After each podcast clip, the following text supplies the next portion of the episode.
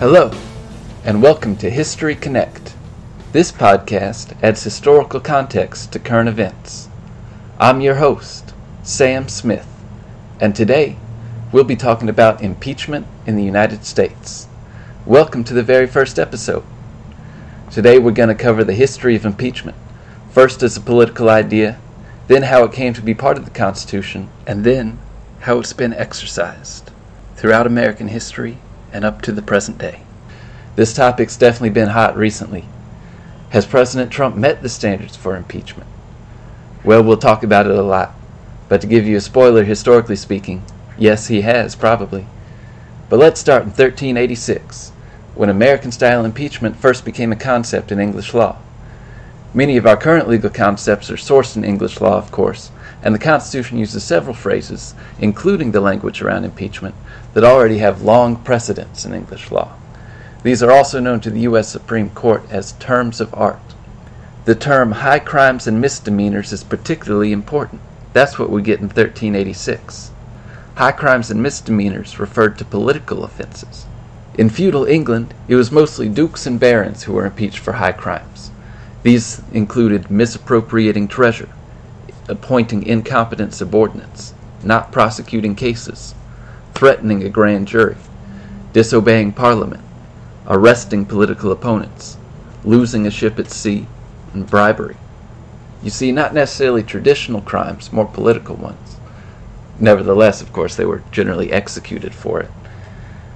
So here's what the Constitution says about impeachment in Article 2, Section 4. The President, Vice President, and all civil officers of the United States shall be removed from office on impeachment for and conviction of treason, bribery, or other high crimes and misdemeanors. Conviction here refers to the verdict of the Senate, not of a criminal court. Now, when the framers wrote the Constitution, they took this phrase, high crimes and misdemeanors, one they all knew, and they inserted it directly. They did the same with due process, for example. They didn't spend words differentiating the American phrase from its English counterpart. And it is the long held opinion of the Supreme Court that these terms of art should be interpreted with framers' intent in mind to quote Chief Justice John Marshall speaking of such terms. It is used in a very old statute of that country, whose language is our language, and whose laws form the substratum of our laws. It is scarcely conceivable that the term was not employed by the framers of our Constitution, in the sense which had been affixed to it by those from whom we borrowed it. Indeed, and this is a critically important point, the framers laid out low standards for impeachment the framers themselves. Ben Franklin said that when the executive renders himself obnoxious, James Madison said that if the president be connected in any suspicious manner with any person, and there be grounds to believe he will shelter him, if he attempts to subvert the Constitution, also said Madison. James Iredell, where he had received a bribe or acted from some corrupt motive or another, and he must certainly be punishable for giving false information to the Senate. Alexander Hamilton, the abuse or violation of some public trust or injuries done immediately to the society itself. John Jay says bad behavior. It's easy for John Jay. Now, why so low, you may ask? Most presidents would incur impeachable offenses under these standards, after all. Well, the standards are checked and balanced by the difficulty of pulling it off. It takes a majority of the House and two thirds of the Senate and a publicly acceptable vice president or other substitute, and a public willing to rock the boat so severely by removing a president. Even with these low standards, there's never been a successful, complete impeachment of a president in American history. Andrew Johnson went through the crucible in 1867, as did Bill Clinton in 1998. Nixon resigned before Congress voted on his impeachment. You might say that's one successful one, and that's fair, sure. But it's one in three at best of 45. All federal civil officers can be impeached, not including members of Congress, at their own insistence, of course. Only 19 of them, mostly judges, of presumably several thousand or more over the course of history, have been impeached, and not all of them completely and successfully. The first American to be impeached was Tennessee Senator William Blount in 1797. He had actually been a delegate to the Constitutional Convention, but he was rightly accused of secret diplomacy with Great Britain. It involved starting a war with Spanish controlled Florida. Now, his impeachment was not technically successful because Congress hastily clarified that all civil officers somehow doesn't apply to members of Congress. But they did build a process for voting to expel members that's very similar to the impeachment process, and they used that against Blount. Blount was removed from office. He went back to Tennessee. He was promptly voted onto the state senate. He tried to impeach a rival of his, a judge, failed, and he soon died. The most recent person to be impeached was Portly Thomas Porteous in 2010. If you were a raver, you might remember him as the federal judge who overturned the federal ban on glow sticks, pacifiers, and dust masks in 2002. Or, you know, you might not remember much of anything. Well, in 2010, he was successfully impeached for soliciting and receiving bribes from lawyers. But he lives on in glory in every glow stick and in his hometown of New Orleans. But let's spend some more time on the presidents. We'll start with Andrew Johnson.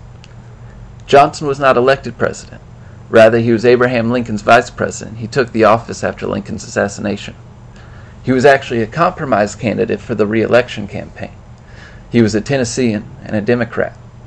Lincoln himself could not really stand the man, not since he delivered a rambling, incoherent, and frankly drunken inaugural address. Right before Lincoln gave what I believe is his most beautiful speech, in which he called for malice towards none and charity towards all.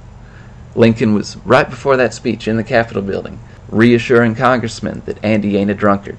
After Andy, plainly drunk, had stood in front of Congress, the Cabinet, and the Supreme Court, and shouted self congratulations about his rise from an illiterate tailor to the second highest office in the land.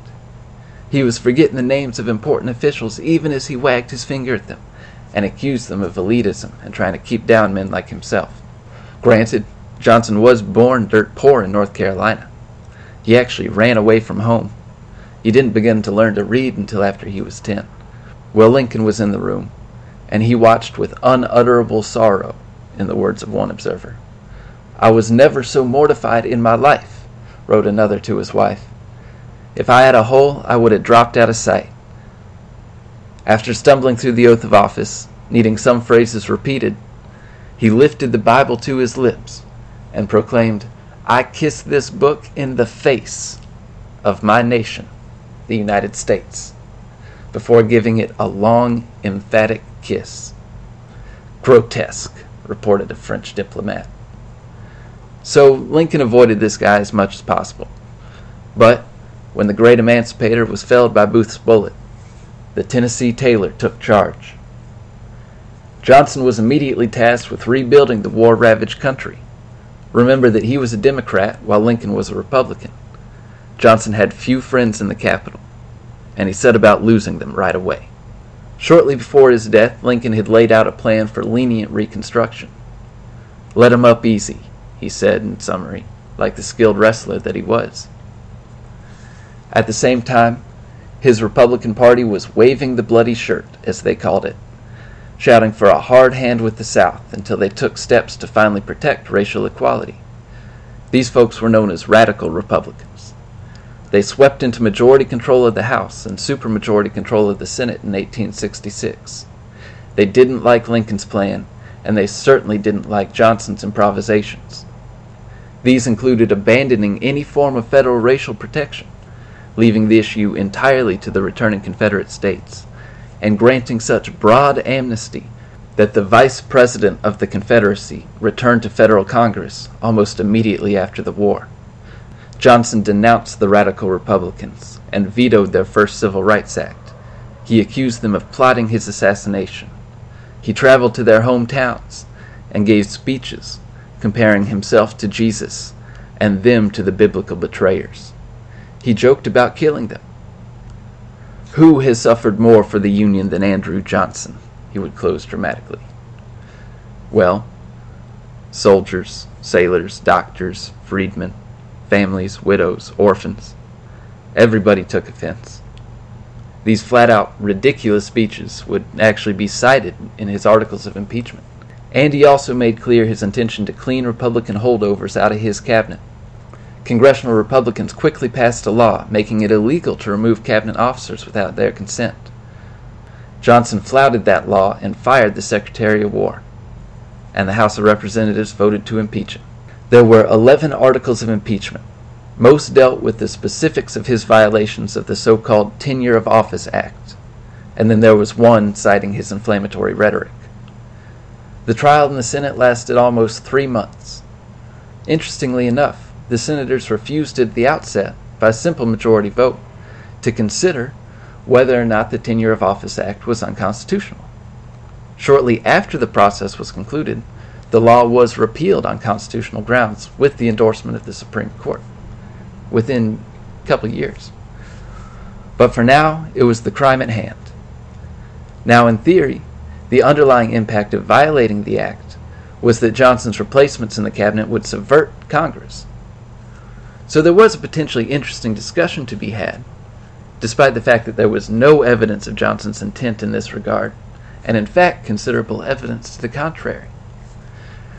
Well, bribery, not argument, was the order of the day. A subsequent congressional investigation turned up evidence of outright cash solicitation and promises of patronage on both sides. Johnson also promised significant policy concessions in private meetings, such as a pledge not to interfere with radical Reconstruction and to swiftly approve radical state constitutions. In the end, Johnson avoided impeachment by one vote in the Senate. They needed 36, they got 35. Kansas Senator Edmund Ross is typically cited as a swing vote and there is considerable debate over his motives. Some say he received as much as $150,000 for his vote in 1868 money, though this is merely through assuming that the entirety of the fund raised to assist Johnson in his defense went to Ross, which is unlikely, I think. No, I'm not sure he was bribed. He may have been, but history is silent there. We do have his correspondence, however. We know that one week afterwards he wrote to his wife, and he wrote, This storm of passion will soon pass away, and the people, the whole people, will thank and bless me for having saved the country, by my single vote, from the greatest peril through which it has ever passed, though none but God can ever know the struggle it has cost me. He was plainly motivated by patronage as well.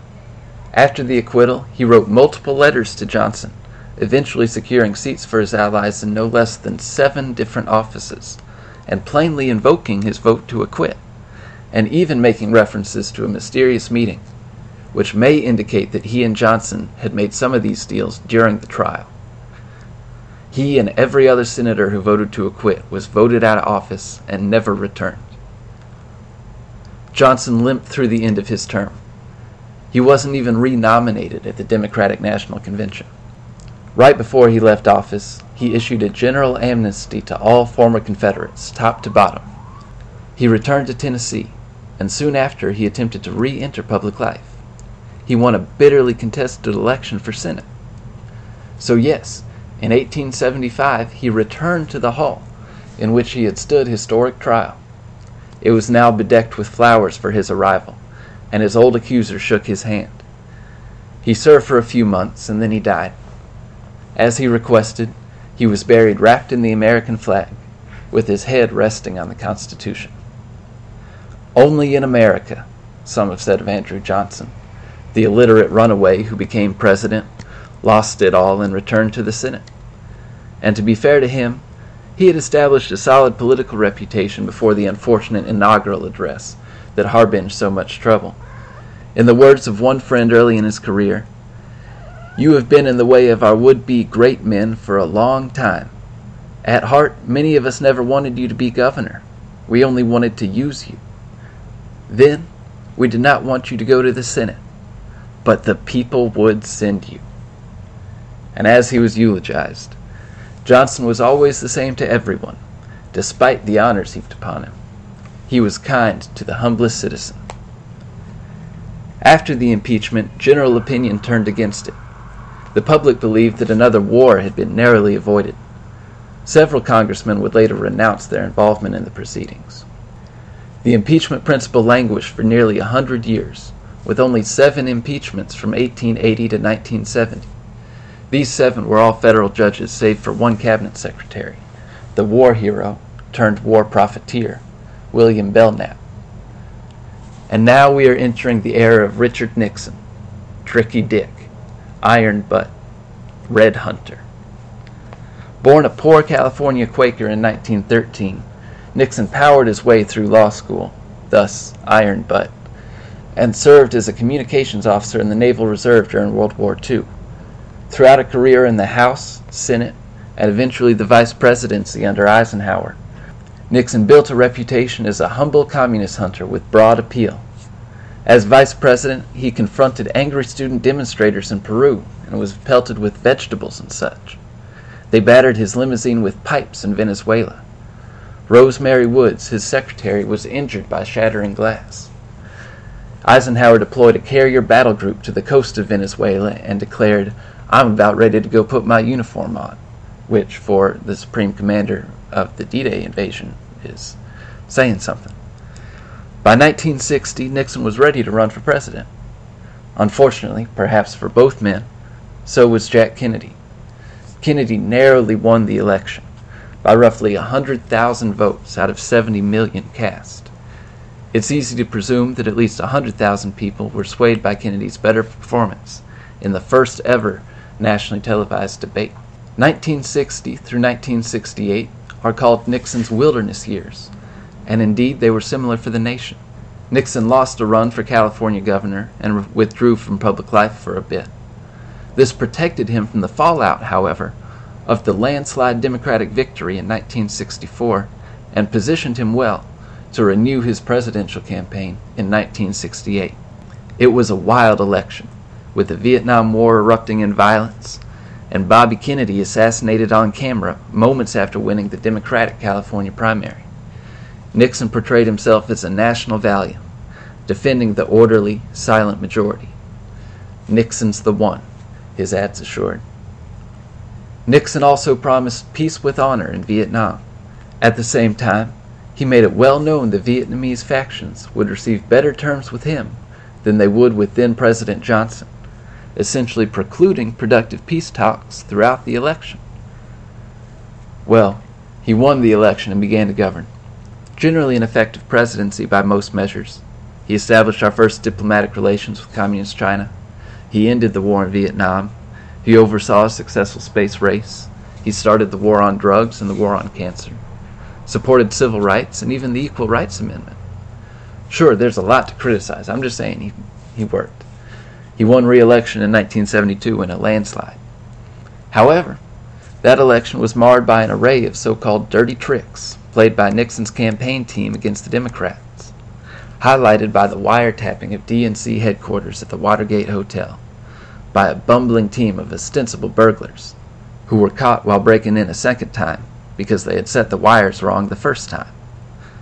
Reporters followed the money, guided by anonymous sources later revealed to be the deputy director of the FBI, and slowly unraveled the payment of these burglars by members of Nixon's team, and then of Nixon's attempt to hinder the FBI investigation into the matter. Congress picked up the trail of the journalists. The burglars, the plumbers as they called themselves, were caught on June 17, 1972. Washington Post received a tip from inside the FBI that the plumbers carried evidence of payment by Nixon's campaign staff and the Post ran its first story on June 20th. Congress got seriously involved in May of the next year, 1973, after one of the plumbers confirmed the reporting. The issue exploded in July of 73, when it was revealed in hearings that Nixon was taping the Oval Office. Congress subpoenaed the tapes, of course, and it was sensational. The transcripts were released in paperback and sold more than a million copies. Expletive deleted was the quote of the day. The tapes revealed that Nixon was intensely involved with almost every facet of the Watergate scandal and its cover up, something he had repeatedly denied. For many, the tapes also revealed an Oval Office in disarray. I'll give a few choice quotes, but I have to warn you that a lot of them contain outright bigotry. It must not appear that you're trying to affect the news content. That's what you must do, but you must not appear to be doing that. That would be stupid. I don't want any Jew at that dinner who didn't support us in that campaign. What you always have to remember with the Irish is they get mean. Screw state. State's always on the side of the blacks. If some Indians get shot, that's too goddamn bad. I'm not for women in any job. You know what happened to the Greeks. Homosexuality destroyed them. God damn it. Get in and get those files. Blow the safe and get them. The way I want that handled is just to break in. Break in and take it out. You understand? You know, the big Jewish contributes to the Democrats. Could we please investigate some of the expletive deleted? I will say that expletive is the one thing you can't call a baseball umpire while you're arguing with him. And then finally, you know, I always wondered about that taping equipment, but I'm damn glad we have it, aren't you? He said that last one two months before the tapes were subpoenaed. There was also an 18 and a half minute gap in the tapes that was viewed with great suspicion. Nixon's loyal secretary, Rosemary, the woman who had taken the glass in Venezuela, always maintained that it was an accidental erasure on her part. Well, Nixon was brought up on five articles of impeachment, the following obstruction of justice, abuse of power, contempt of Congress, bombing Cambodia, and failure to pay taxes. The first two were passed out of committee with nearly unanimous Democratic support and significant Republican aisle crossing. To quote Congresswoman Barbara Jordan, through the process of amendment, interpretation, and court decision, I have finally been included in We the People. My faith in the Constitution is whole. It is complete. It is total. I'm not going to sit here and be an idle spectator to the diminution the subversion, the destruction of the Constitution.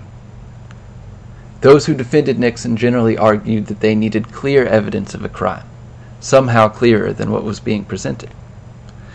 As Congress considered, another portion of the tapes was released, in which Nixon was heard directing the cover up of the investigation from the very beginning, proving him a great liar and almost certainly a criminal. The die was cast. It became clear that the full House and the Senate would vote to impeach. Instead of facing that indignity, Nixon resigned on August 9, 1974.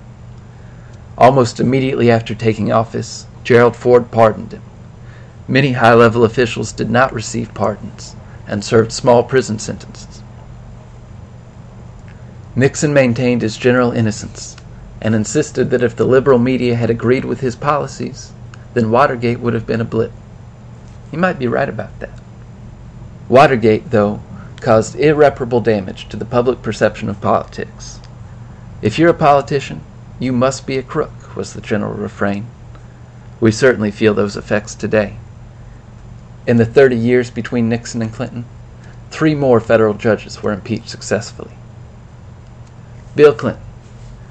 Bill Clinton was born William Jefferson Blythe, the third, in August 1946. His father died in a car crash three months before he was born. As it turned out, his father had been surreptitiously married to two women.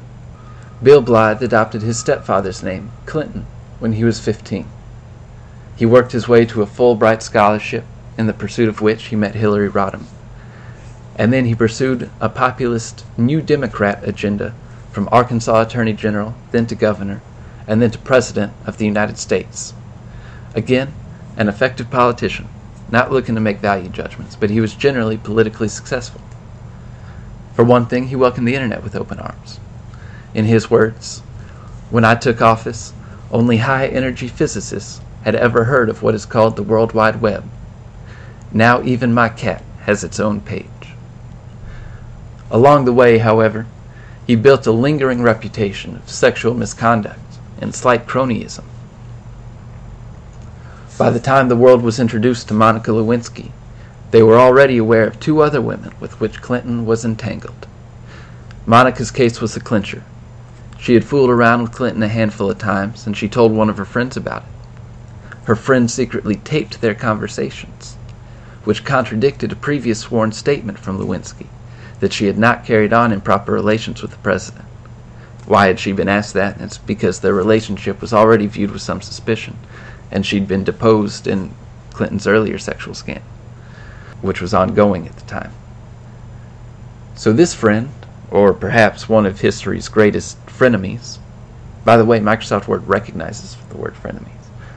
This frenemy provided the tapes to Congress. And now we're off to the races. President Clinton, already under mild heat for his previous indiscretion, publicly insisted that he did not have sexual relations with that woman, Miss Lewinsky, and he repeated that sentiment to a grand jury. DNA evidence proved otherwise. Additionally, the investigators leaked large, salacious portions of the tapes, in very small part. She was wearing a long dress that buttoned from the neck to the ankles. He touched her breasts with his hands and his mouth, first through underwear and then directly. There's much more. These leaks were regarded as reckless, although the public was, of course, transfixed. Clinton was brought up on impeachment charges, which were, for the first time, hotly debated in Congress. House Republicans barely broke a majority on two articles one for perjury and one for obstruction of justice. Senate Republicans attained a majority, but not a supermajority, and Clinton was acquitted. The proceedings lasted about three months, over which time Clinton's approval rating went up, although his marks on personal integrity, of course, went down. Many point to this scandal as an important swing issue in the 2000 election that heralded George W. Bush. There have been two judges impeached since then. It's also worth noting that impeachment proceedings have been initiated, in part, against nine other presidents, not getting past the hearing stage since 1843. These have been for charges such as constitutional violations, corruptions, and illicit foreign action. So, where does that leave us? Well, an important takeaway is the lack of any clear criteria for impeachment. There's just very little precedent surrounding the issue. The framers seem to have envisioned a broad standard, one not necessarily tethered to indictable actual crime, but applicable to numerous political crimes. From the beginning, however, Defenders have argued that actual crime is required. Of course, in the case of Andrew Johnson, Congress unconstitutionally criminalized normal executive action, just looking to pick a fight. So, can President Trump be impeached? The answer is if the political inroads can be made, then yes, absolutely. A member of the House could introduce articles today accusing him of violating the public trust in various ways, sheltering suspicious persons, providing false information to the Senate, all these framers' standards. But the environment needs to be right. Republicans currently control every branch of government. Since Nixon, there's been a predisposition in the Republican Party to interpret high crimes as actual crimes.